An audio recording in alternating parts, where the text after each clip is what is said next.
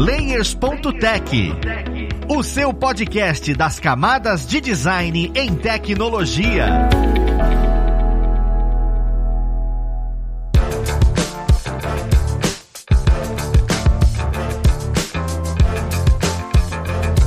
Olá, ouvintes! Eu sou o Luiz Lima, designer e professor aqui na plataforma Lura, e vamos para mais um Layers.tech, o seu podcast das camadas de design em tecnologia. No papo de hoje, nós vamos falar sobre design thinking. O que que é, né? A gente às vezes escuta esse nome, mas não sabe exatamente o que faz, o que que a gente pode trabalhar, onde a gente pode aplicar. E eu sei que é um universo muito vasto. Então vamos entender um pouco melhor sobre isso. Vamos lá pro papo conhecer quem vai ajudar a gente nele. Nós temos como convidada a Cris Carvalho, ela que presta consultoria exatamente nesse segmento Design Thinking e tem um podcast chamado Tenho Tanto para Falar. Seja bem-vinda, Cris. Olá, Luiz, tudo bem? Tudo, é um prazer ter você aqui. Nós também temos a Viviane Enchieta, ela que é Service Designer e hoje atua como Lead Design na RD. Seja bem-vinda, Viviane. Olá, boa noite, pessoal. Tudo bem? Muito obrigada por me receber aqui. Eu que agradeço a presença de ambas as duas. Eu gostaria de começar a conversa, né, entendendo um pouco melhor a definição do que é Design Thinking, porque a gente escuta bastante isso hoje em dia. É igual aquela palavra UX designer, tá muito na moda. Só que algumas pessoas não conseguem definir o que é, né? Elas não conseguem entender exatamente. Se fosse para definir de maneira rápida para quem tá escutando, só para nivelar todo mundo, o que é o design thinking? Design thinking, ele nunca termina. Ele tá sempre iterando, né? E tem várias definições, lógico, mas o design thinking nada mais é do que uma abordagem, do que um mindset que visa solucionar problemas complexos, sejam de qualquer natureza esses problemas. E sempre focado no ser humano, ou seja, o ponto de partida da solução que vai ser criada vai ser nas dores, nas necessidades, nos sonhos ou até nos quereres do ser humano. Interessante é observar a palavra que ela iniciou a fala na definição, que é uma abordagem, um mindset,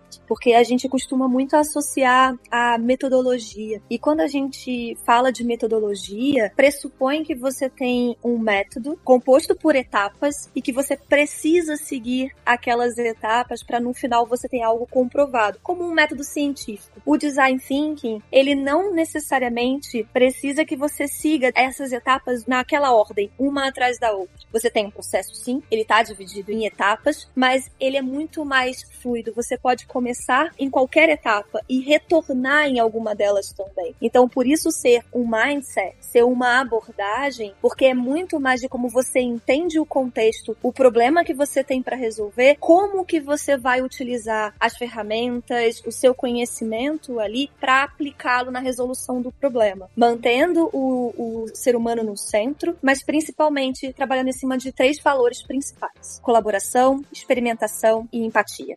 é muito mais metafísico do que eu imaginava, porque quando a gente fala design thinking, eu imagino que beleza, eu tenho que saber design de alguma forma, né? E, e parece que vai muito mais além do que isso. Se eu fosse trazer isso para o mercado, né, de trabalho, porque eu tenho lugares em que eu posso aplicar. Quando você fala mindset, parece muito uma coisa pessoal, mas eu literalmente consigo aplicar isso em qualquer serviço, em, em qualquer trabalho, em qualquer ambiente digital ou empresarial. Se eu fosse parar para pensar, olha, eu tenho uma empresa de engenharia civil, eu consigo aplicar isso ali dentro? Como é que a gente começa a trabalhar dentro de uma empresa para tentar implementar esse mindset, né? Se eu sou uma pessoa que eu tô olhando e falando, caramba, é interessante, comecei a conhecer. Como é que eu começo a trazer isso para dentro do meu ambiente? Vou construir só trazendo um pouquinho do que você disse na, no seu comentário, que você é metafísico e que você precisaria saber design. Não necessariamente você precisa saber design. O design thinking, ele é inspirado nos conceitos do design. E aí por isso que quando você traz é, esses conceitos para essa, essa abordagem, esse mindset, você consegue sim extrapolar, você não está restrito à área do design. Você consegue extrapolar essa área e não e a gente ouve muito falar disso ligado aos produtos digitais, que é essa era que a gente vive hoje. Mas sim, você pode aplicar a qualquer outra área, até mesmo planejamento da sua vida pessoal. Exatamente. A Vivi agora pegou um ponto importante, que era o que eu ia falar. O design hoje, ele é uma abordagem que ele pode ser aplicado em qualquer projeto, em qualquer planejamento que a gente esteja fazendo, seja no trabalho,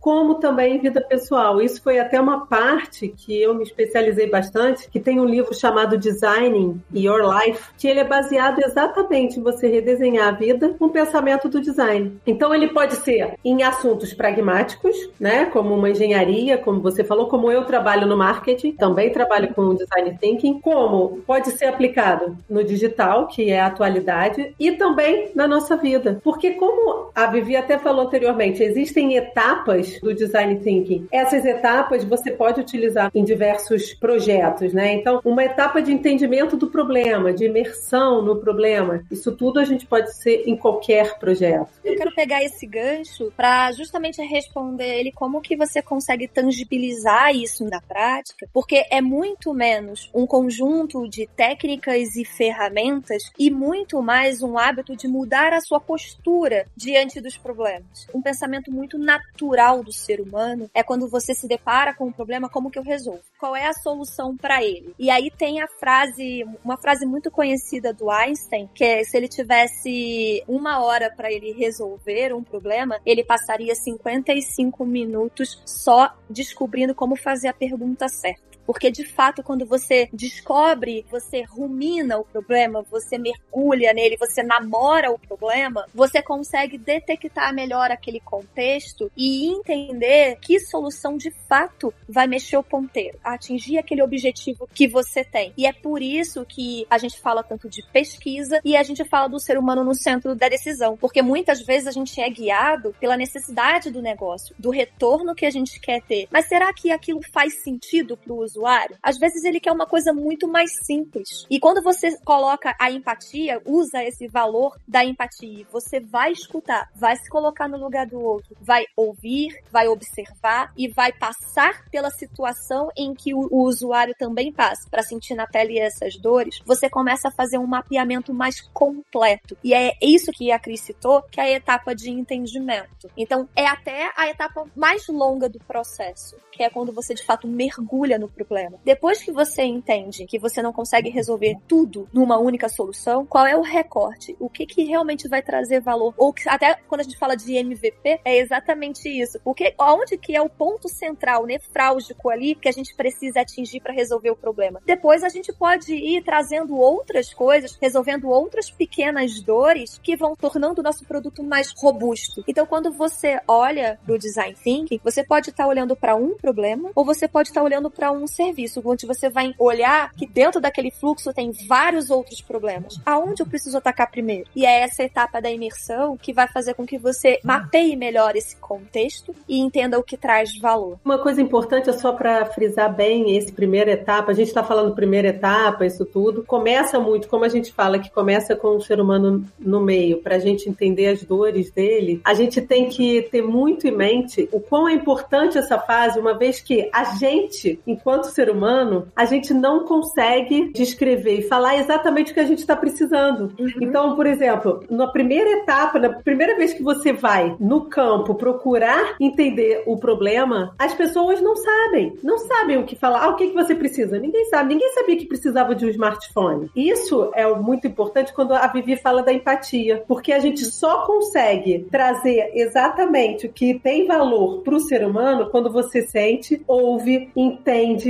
e identifica, às vezes, até o que não é falado. Por isso é e que aí... essa fase é muito rica. E aí, o que, que a gente vê do design dentro dessa fase? É aqui que entra principalmente o UX Research. Aí a gente traz as técnicas de pesquisa. A gente vai usar pesquisa quantitativa, pesquisa qualitativa, que é o que a gente chama do pilar do ouvir, que é quando você vai ouvir das pessoas. Mas a gente precisa ter em mente, como ela falou, que as pessoas às vezes nem sabem do que, que elas precisam e nem sempre elas nos contam que de fato elas pensam. E aí a gente precisa usar outras técnicas que também são conhecidas no design e no marketing, como o shadow. E você vai para os ambientes para apenas observar o comportamento das pessoas. Tem outras técnicas como o diário também, né, em que você passa um dia ou algum tempo com o usuário observando o comportamento, como que ele usa as coisas, e é um, um olhar mais etnográfico onde você não interfere na cena, é mais de observação, a outra vértice do triângulo. E o terceiro vértice do triângulo é o sentir, que é o de fato quando você, por exemplo, tem uma técnica conhecida como cliente oculto. Você vai lá e vai experimentar o serviço ou o produto ou passar por aquela experiência no lugar do cliente para tentar entender aquilo que ele te trouxe nas outras pesquisas. E a gente completa o que a gente chama de triangulação de pesquisa. Então você pode passar, não necessariamente em todos os projetos, você precisa fazer tudo isso. Aí é que entra a questão do mindset.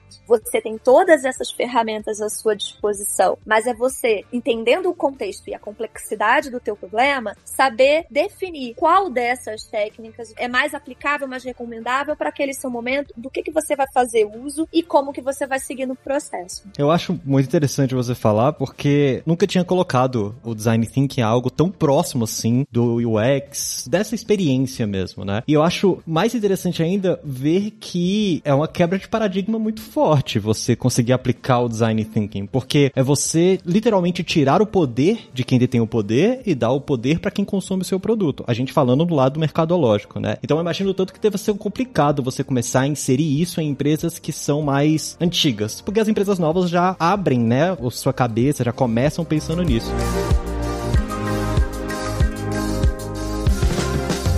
Uma coisa que me veio na cabeça é que a Cris comentou que isso também se aplica à vida pessoal. E aí me deu um pouco de psh, na cabeça. Como é que eu consigo aplicar isso na vida pessoal? Porque olhando o mercado, eu vejo a experiência do usuário, a gente consegue ver isso sendo aplicado em produto. Agora, na vida pessoal, como é que isso vai sendo trabalhado? Como é que a gente consegue entender melhor esse conceito, né? Esse conceito na vida pessoal é muito interessante. É muito interessante pelo seguinte: os autores do livro eles dizem para você resolver qualquer projeto, para você conseguir desenhar a melhor solução para qualquer problema, você precisa de três características: ser curioso, falar com pessoas e tentar sempre algo novo. E isso é o mindset total dos designers. O que, é o ser curioso? Ser curioso foi tudo que a, Vivi acabou de falar do entendimento do problema, que é você fazer todo aquele conhecimento que seria, no caso profissional, que seria a persona. Você entender o que, que o seu público-alvo precisa. Nesse caso, o que é ser curioso? Muitas vezes a gente chega numa fase da vida que a gente está empacado e não sabe o que, que vai fazer. Então você fala assim, poxa, eu não quero mais trabalhar em marketing, por exemplo, estou dando meu caso, não quero mais trabalhar em marketing, preciso fazer alguma coisa diferente. Se você não for curioso por que que tá te dando essa trave, por que que você quer mudar, você não vai sair do lugar. Você vai continuar ali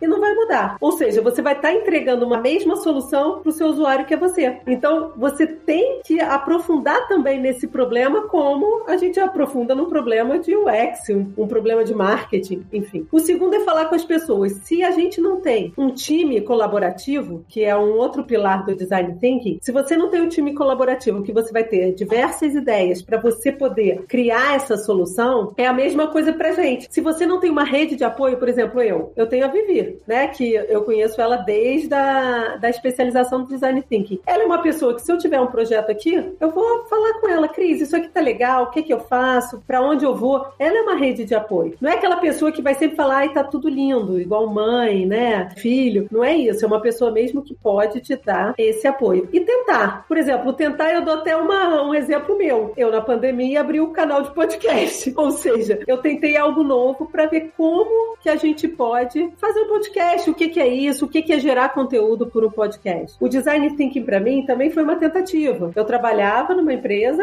era head de marketing, e fazia as consultorias, as formações todas em Design Thinking. Então, assim, você pode pegar os mesmos princípios do Design Thinking e aplicar na sua vida, porque a sua vida é um projeto. Uhum. Ela tá sempre em movimento, você sempre pode iterar, você pode mudar. E foi o que a Vivi falou: você vai e volta nas etapas. E é curioso porque a gente falou de um, uma etapa que a gente chamou de inicial, mas eu não considero que tenha uma primeira, uma segunda, justamente por não haver essa ordem. Mas a gente falou de uma etapa inicial ali de busca, de entendimento, e agora, quando você deu esse exemplo, você falou justamente da reta final ali de, do testar, que é o, o experimentar, o que você foi lá, planejou e testou na sua vida pessoal, como o canal de podcast. Mas o design thinking na vida pessoal de nós duas também teve esse movimento. Eu fiz a transição de carreira também para o design por conta da especialização em design thinking. Então, eu também venho da área de marketing, de comunicação social. Quando eu fiz essa transição, de fato, antes de eu começar a atuar como service design, eu fui propor de começar a facilitar no curso em que a gente estudou. Eu fui pedir, me dá esse espaço aqui para eu poder colocar em prática, para eu poder treinar, e foi facilitando que eu me descobri service design. E foi justamente na turma da, da Cris, né? Gente, melhor facilitadora ever.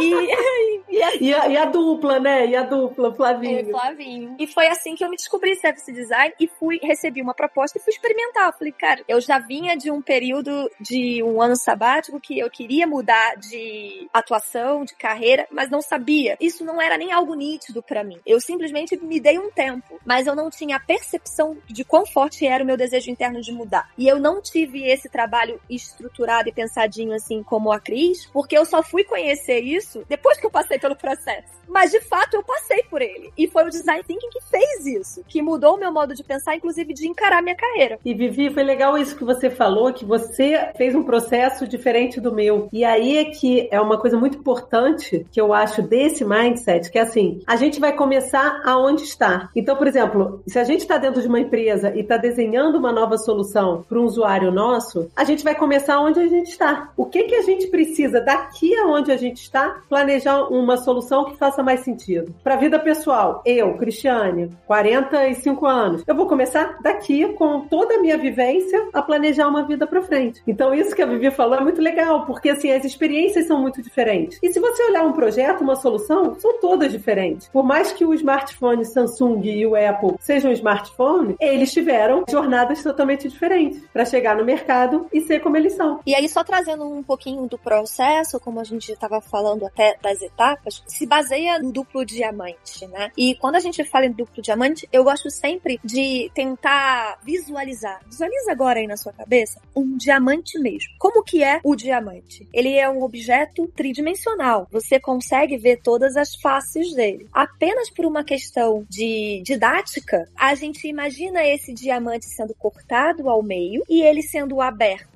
E é aí daí que vem o duplo diamante. Ele é simplesmente para transformar esse objeto 3D num plano 2D, numa sequência lógica, didática para aprendizagem. Mas por que você imaginá-lo como um objeto tridimensional? Justamente por isso, porque quando você pega essas etapas que estão divididas no duplo diamante e transforma ela em tridimensional, você consegue olhar todas as faces, não tem início nem fim. Então você não tem por onde começar e por onde terminar, porque o processo ele é contínuo e você pode começar por qualquer etapa. É maravilhoso escutar vocês que vivem isso e conhecem o conteúdo explicando, porque me arrepiei quando eu escutei você falando, eu sou o meu cliente, eu, eu sou o meu usuário. Entender isso é tão claro do porquê que eu consigo aplicar o design thinking na minha vida e, e como é que isso consegue me influenciar, que fica muito melhor de querer entender, querer fazer parte.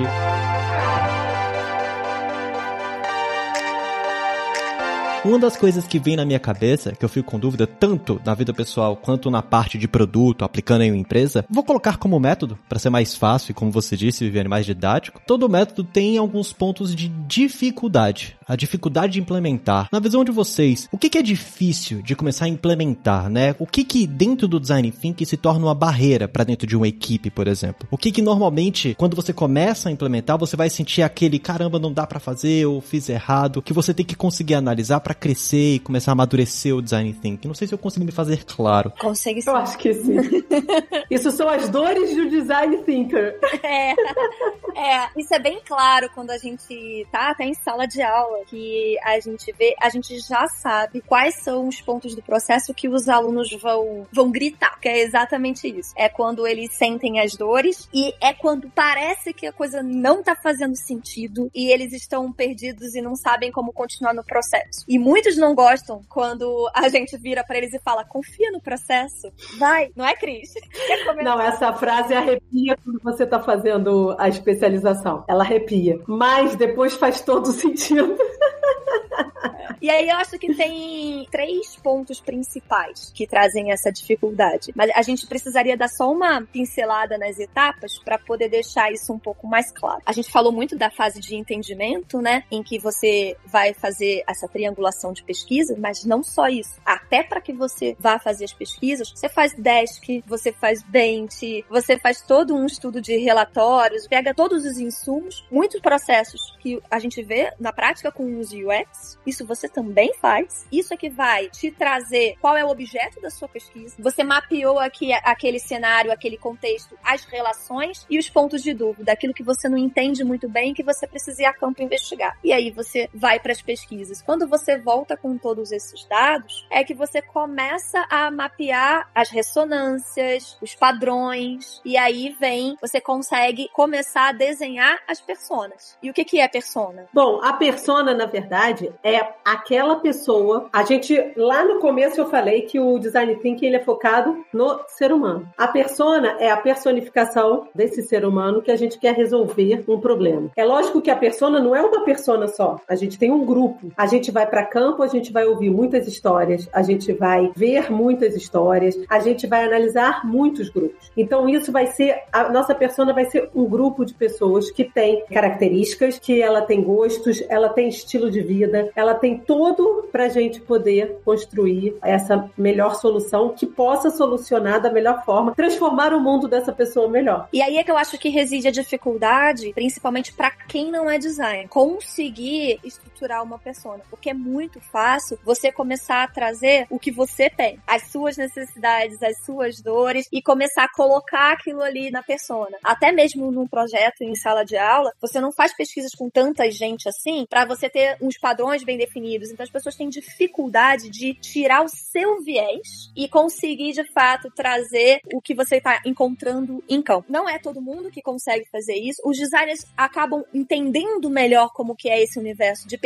mas também não é todo mundo que sabe construir personas. Não é um trabalho simples de construir personas. Não é fácil. E por isso que ele está calcado em, em bastante pesquisa. E a partir daí, com a persona, você consegue começar a estruturar a jornada. Então, quais são os momentos, os pontos de contato, as ações dessa persona em cada momento ali daquela jornada, o que que acontece, quais são as dores, e aí surgem as oportunidades da gente começar a solucionar. E aí vem o segundo, para mim, o segundo momento de dificuldade, que é o recorte do problema. Geralmente, quando você recebe o problema, você recebe isso de uma forma mais ampla, mais genérica e por isso complexa. E quando você vai destrinchando tudo isso, você encontra a persona, você encontra a jornada e ali você mapeia várias oportunidades, é o momento de você entender, tá, disso, desse cenário todo aqui, aonde é que eu vou atacar. E esse momento é o momento em que você começa a convergir, porque até aí você estava ali no primeiro diamante divergindo, criando vários padrões, encontrando várias pessoas, várias possibilidades, e aí agora é o momento de convergir. Disso tudo que eu encontrei aqui, para onde é que eu vou mirar os meus esforços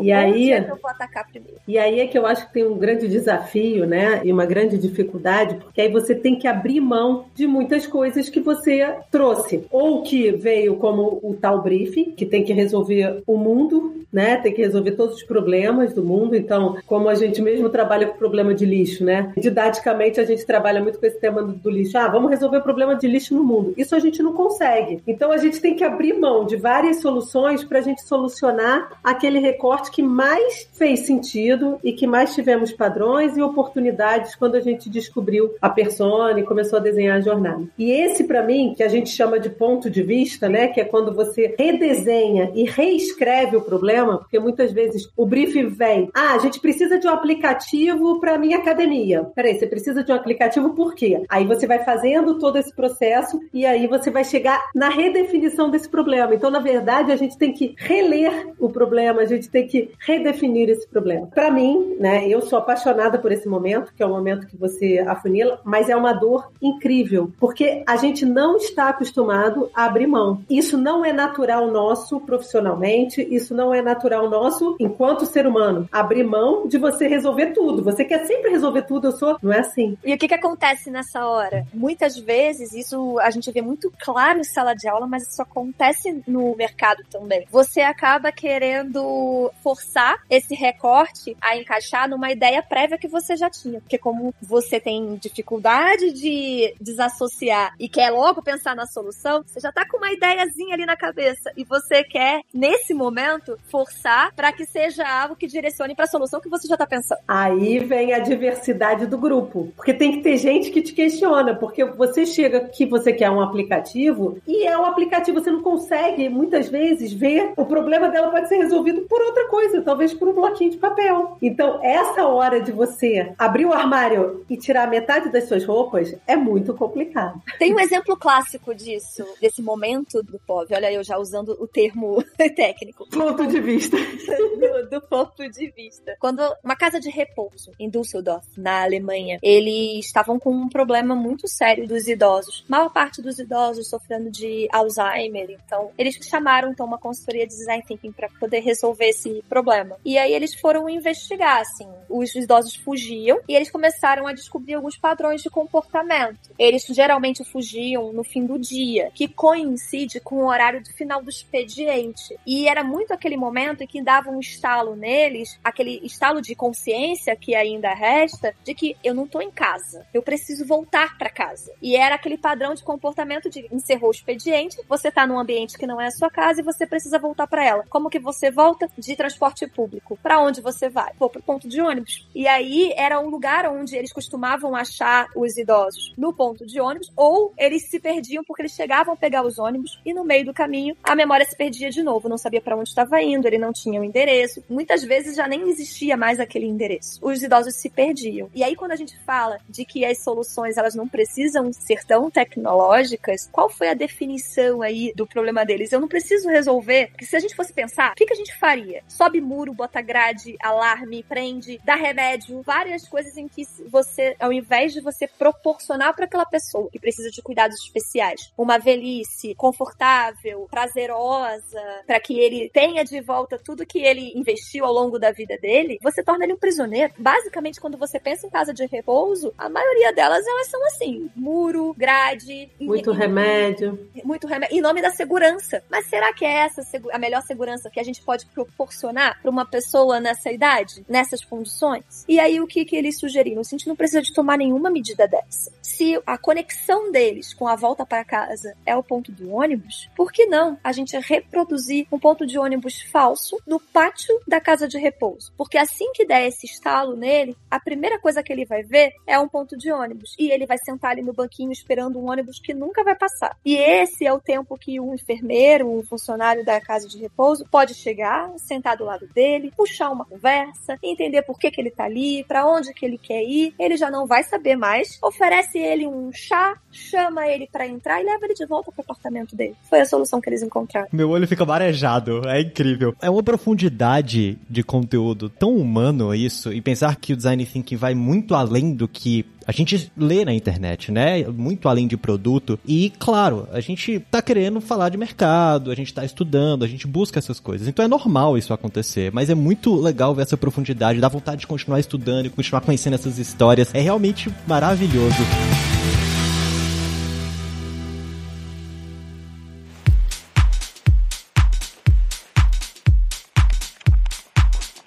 Mas não significa que isso não seja aplicado ao mercado, porque o Uber, parando para pensar e fazer analogia, é exatamente isso, era uma dor de uma pessoa, porque, beleza, aqui em Brasília, onde eu moro, táxi não é um negócio normal, não é um negócio acessível, e era uma dor das pessoas chegarem do ponto A ao ponto B, porque o transporte público também é ruim. Já começa, é claro, que vai pro lado mercadológico, mas você tem um ponto de partida. Foi muito legal que você falou do Uber, porque eu era exatamente a pessoa que tinha a dor do táxi, porque eu me mudei, não sei se vocês conhecem o Rio de... Bom, Vivi é do Rio de Janeiro. Mas não sei se você conhece o Rio de Janeiro. Eu me mudei para Barra da Tijuca, antes de ter metrô. Então era assim, a gente era isolada do mundo, né? A Barra era outro estado, só faltava ter pedágio. Porque assim, era difícil chegar em qualquer lugar. Ou seja, eu trabalhava no centro da cidade. Sei lá quantos quilômetros são, Vivi? Isso tudo, 30 quilômetros, sei lá.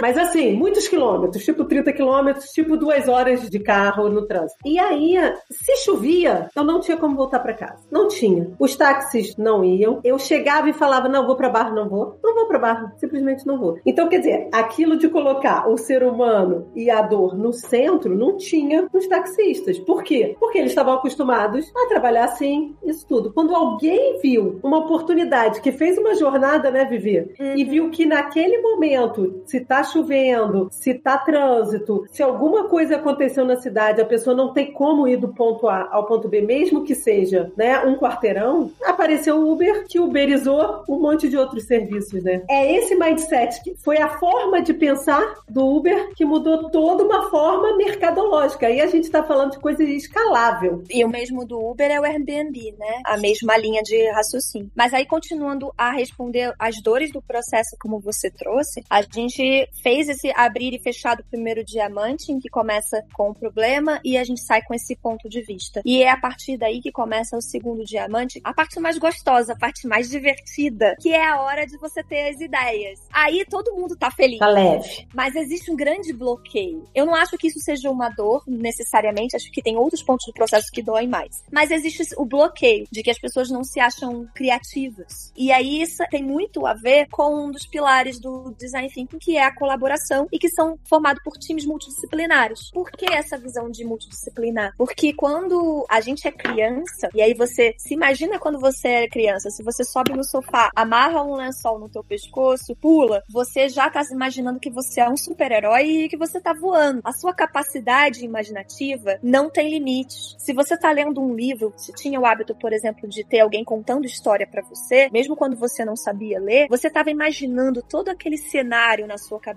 você estava montando aquela história. E você era capaz de repetir a história depois só por conta desse cenário que você montou na cabeça. Isso tudo é criatividade. E ela é nata, ela nasce com a gente. Todos nós somos criativos. Só que ela é uma habilidade, ela é igual uma plantinha. Ela precisa ser regada, ela precisa ser cuidada para que ela possa crescer, para que ela possa florescer. E a gente tem um sistema de ensino que faz um pouco o contrário disso. Quando começa a colocar a gente em caixinhas em especializar. Então você pode ser muito bom naquilo que você faz, mas você não consegue sair daquela caixinha. E justamente formação, você vem sendo colocado numa forma. E aí quando você se forma, você é um especialista naquilo, mas você só sabe fazer aquilo. Então quando a gente fala de times multidisciplinares, a gente até costuma brincar da desformação. É quando você se permite trazer então a curiosidade que a Cris já trouxe, de você procurar o diferente, é de você começar a conhecer outros assuntos complementares ou fora da sua especialidade. E é aí quando você se mostra aberto a ouvir o outro, ao invés de você, pô, esse cara aqui não é designer, ele não entende nada, ele só vai falar besteira, mas ele tem uma bagagem dele lá, seja arquitetura, seja administração, seja de advocacia, eles vão ter outras visões de mundo. E é quando você soma essas visões de mundo, é que você vai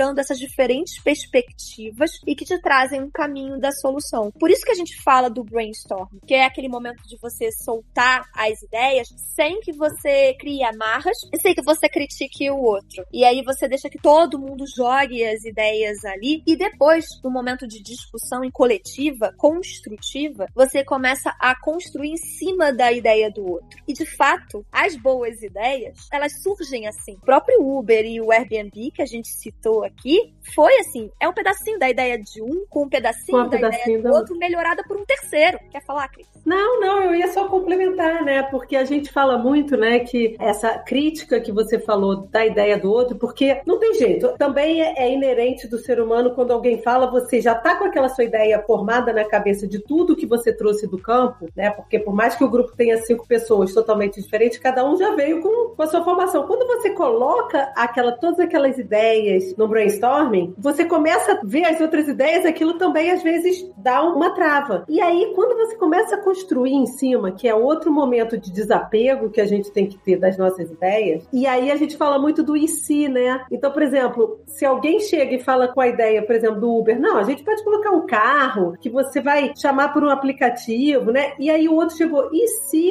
a gente faz pagamento só com cartão de crédito? E se, não sei. Então, o e se e você somar ideias, isso faz toda a diferença para a gente poder construir e poder entrar uma solução que tape essas lacunas e essas oportunidades que a gente vê. E isso não é nada diferente das cocriações que a gente costuma rodar em design. Então, assim, quando a gente começa a trazer, que não é uma metodologia, mas é um, um modo de pensar, é porque na prática a gente faz essas coisas. A gente só não conecta ela nesse pensamento mais amplo. Tanto é que tá nos conceitos do design, é inspirado nos conceitos do design. Design. E saiu design thinking. E por isso mesmo o nome, thinking, é um modo de pensar. Se você começa a atuar dessa forma, você até olha para as rotinas e para as ferramentas que você usa e você consegue fazer esse tipo de conexão. Quando você vem com todas essas ideias, Fel, você entrou de novo no, no divergir. E aí você tem um monte de caminhos de solução. E é aí que a gente trabalha com a prototipagem, que é muito comum também quando a gente está ali naquela transição, o UX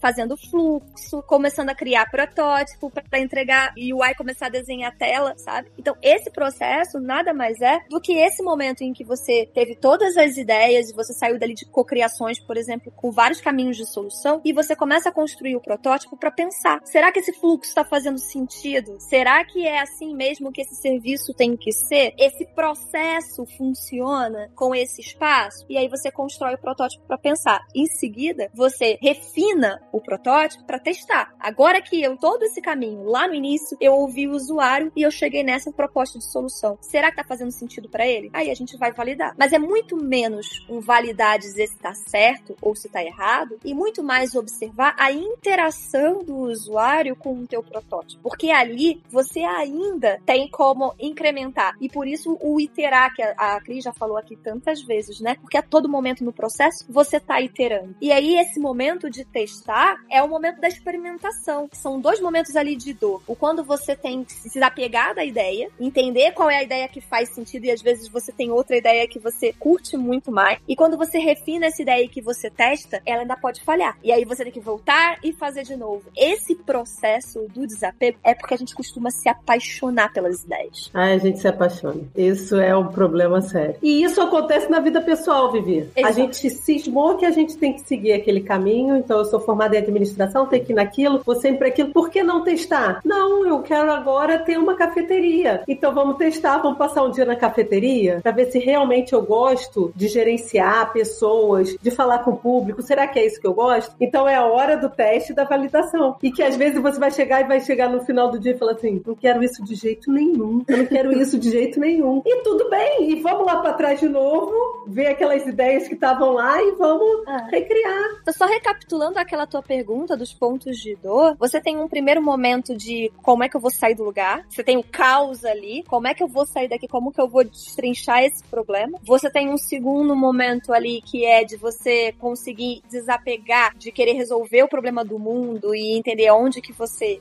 foca, você tem um outro momento que é o apego à ideia. E aí a dificuldade mesmo de você entender que aquilo que você achou que ia ser o must, a grande sensação da sua ideia, não cativou o usuário, não resolve o problema dele e o que ele quer é outra coisa. Então isso acontece muito no dia, mas se você for no dia a dia, e como se você for ver, a gente passou por todas as etapas pelo duplo diamante. Às vezes eu já tenho uma hipótese pronta. O ponto de vista, ele é justamente as hipóteses hipóteses que a gente vai construir solução e testar. Então, às vezes eu já tenho uma hipótese pronta. Eu vou só fazer ali a parte do segundo diamante. Às vezes eu tenho algo mais complexo que eu preciso ir mais a fundo. Às vezes eu preciso só renovar as minhas personas. Já tenho persona pronta, já consigo começar de uma outra etapa. E todas essas etapas que a gente veio falando, existem alguns frames, canvas, ferramentas, frameworks, como você quiser chamar. Mas já existem vários que a gente conhece, que a gente usa no mercado. Mas isso não significa que você tenha que usar ou outro outro eu tenho certo para aquele momento. Existem os mais comuns, mas você pode inclusive criar o seu próprio. Entendendo qual é o objetivo, o que você precisa fazer e o que você tem que sair do outro lado, você consegue construir o seu framework, a dinâmica que você vai rodar, o seu roteiro e você constrói. Por isso que a gente sai da questão de metodologia e a gente entra em abordagem, em mindset, porque você tem essa liberdade e autonomia em todo o processo. E dá para perceber como é cíclico, é o que você falou, né? Chegou lá no final, a gente vai precisar voltar pro processo. Design Thinking, no, no final de tudo, eu vou definir como algo inspirador.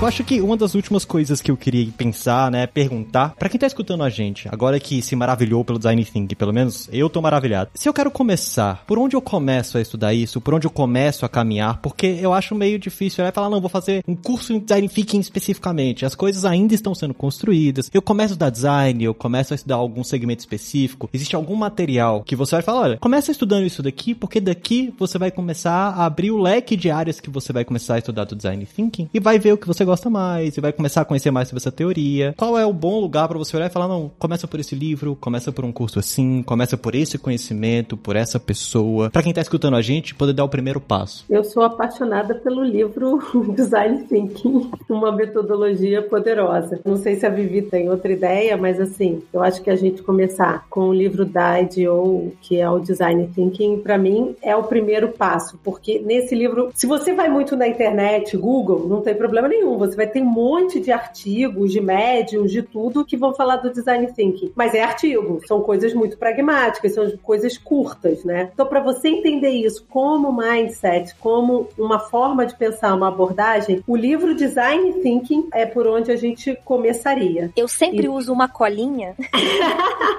Gostei. Que eu, eu amo essa colinha, que é do nosso mestre, né? Uhum. Porque sim, tem esse livro que traz mais direta a abordagem, falando sobre o que é o design thinking, mas tem N outros livros que eles vão te trazer uma clareza maior para cada uma dessas etapas que a gente foi comentando. E não necessariamente são livros técnicos. E aí, ele tem um Pinterest com várias Ai. referências bibliográficas. E aí, eu sempre uso essa colinha. É Rei Campos no Pinterest. E aí, ele tem a pastinha Design Thinking. E ele tem todas essas referências bibliográficas lá. Então, eu sempre dou essa dica. É, foi legal isso que a Vivi falou, porque o Design Thinking, ele tem o livro Design Thinking do Tim Brown, mas assim, tem tantos assuntos, como você falou, Luiz, da plataforma que é o Conhecimento Ter, tem tantos assuntos ao redor do Design Thinking que vai fazendo o seu mindset trabalhar e expandir as suas ideias, que é o tal pensar fora da caixa, como todo mundo fala. Pensar fora da caixa nada mais é do que você abrir espaço no seu cérebro para coisas novas. E para você abrir espaço para as coisas novas, uma vez que o cérebro funciona como músculo, você precisa trabalhar esse cérebro. Então, assim, o livro do Design Thinking é legal para você começar a entender o mindset. Mas o que a Vivi falou desse Pinterest, você vai ter tantos assuntos ao redor e na esfera que vão fazer você abrir. Aí, na hora de você conseguir conectar e passar por todas essas etapas, é muito, muito mais fácil. Né? É, e sobre isso que você falou também, desses assuntos ao redor, uma outra coisa que trabalha também a criatividade, por exemplo, o quanto que você busca fazer coisas diferentes. Isso vai criando referência. Por isso que quando a gente trabalha muito com benchmark, por exemplo, a gente está criando ali referências, referências visuais, componentes e como que a gente pode utilizar isso em diferentes contextos. E como que você traz isso para outras esferas da sua vida? Se você faz isso profissionalmente, para a sua vida pessoal, como que você cria essas referências de coisas que você pode fazer? Eu estou fazendo agora um curso de história da arte aplicada à fotografia. Nada mais é do que criando referências e referências visuais, aprimorar aquilo que eu gosto de fazer. Eu não trabalho profissionalmente com isso, é uma coisa que eu sou apaixonada, mas eu gosto desse assunto e eu adoro história da arte. Mas hoje eu tô fazendo isso por um, uma questão pessoal. Mas isso pode me trazer conexões em algum momento que você nem imagina de uma criação ali, de uma solução, ou dentro de um contexto. Quando você vê, você tá trazendo, acionando na sua caixinha, na caixinha do seu cérebro, essas referências que você vai formando com a sua bagagem de vida, não só profissional. Perfeito.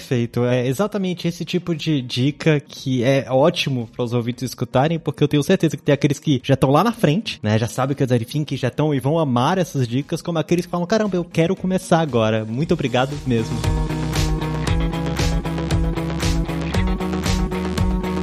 Eu agradeço muito mesmo a presença de vocês duas, o conhecimento que vocês trouxeram. Tem como a gente continuar falando aqui uma eternidade, mas a gente tem um tempo limitado. E eu queria abrir esse espaço para quem tá escutando esse podcast consiga conhecer um pouco mais de vocês. Às vezes o que vocês postam, às vezes só o mindset de vocês por conhecer mesmo. Cris, existe alguma plataforma que você queira divulgar para o pessoal que tá escutando conseguir te acompanhar? Ah, eu tenho. Eu tenho meu podcast, tenho tanto para falar, que essa temporada a gente tá falando da diversidade geracional e como que isso pode ser uma explosão na criatividade, uma vez que no momento a gente tem cinco gerações convivendo no mercado de trabalho. Então, se a gente coloca todo mundo junto, é a tal colaboração da diversidade de assuntos. Então, o meu podcast é Tenho Tanto para Falar e está nas principais plataformas. E o meu Instagram é Cris Carvalho Podcast. E você, Viviane, para quem quiser acompanhar um pouco, qual plataforma você gostaria que eles te conhecessem? Olha, eu tenho o meu LinkedIn, que as pessoas também também podem entrar em contato comigo por lá, que é Viviane Anchieta, meu nome mesmo. E eu tenho um Instagram, que é Vivi Anchieta, mas o meu Instagram ele acaba sendo mais pessoal e é onde a minha válvula de escape que eu trabalho mais com a parte de fotografia. Mas fiquem à vontade, ele é aberto, então fiquem à vontade para seguir lá também e entrar em contato se quiser. Mas também tem o Instagram do meu time. A gente lá na, na Raia Drogazil, a gente tem um Instagram do design. É Raia Drogazil Design. É, e foi o que você falou, é o seu Instagram pessoal, mas é para se inspirar, para poder ter referências, porque com certeza um fotógrafo vai te seguir e vai ter milhares de referências. Agradeço mais uma vez a presença de vocês e agradeço a você ouvinte que está com a gente até esse momento e eu vou pedir para que você dê aquela avaliação no seu agregador favorito. E lembrando, todos esses links vão ficar disponíveis no post. Muito obrigado e nós vamos ficando por aqui. Um abraço e até o próximo Layers.tech.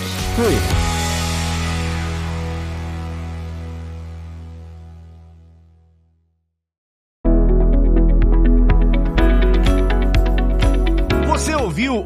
O Layers.tech, uma produção alura.com.br. Edição Radiofobia Podcast e Multimídia.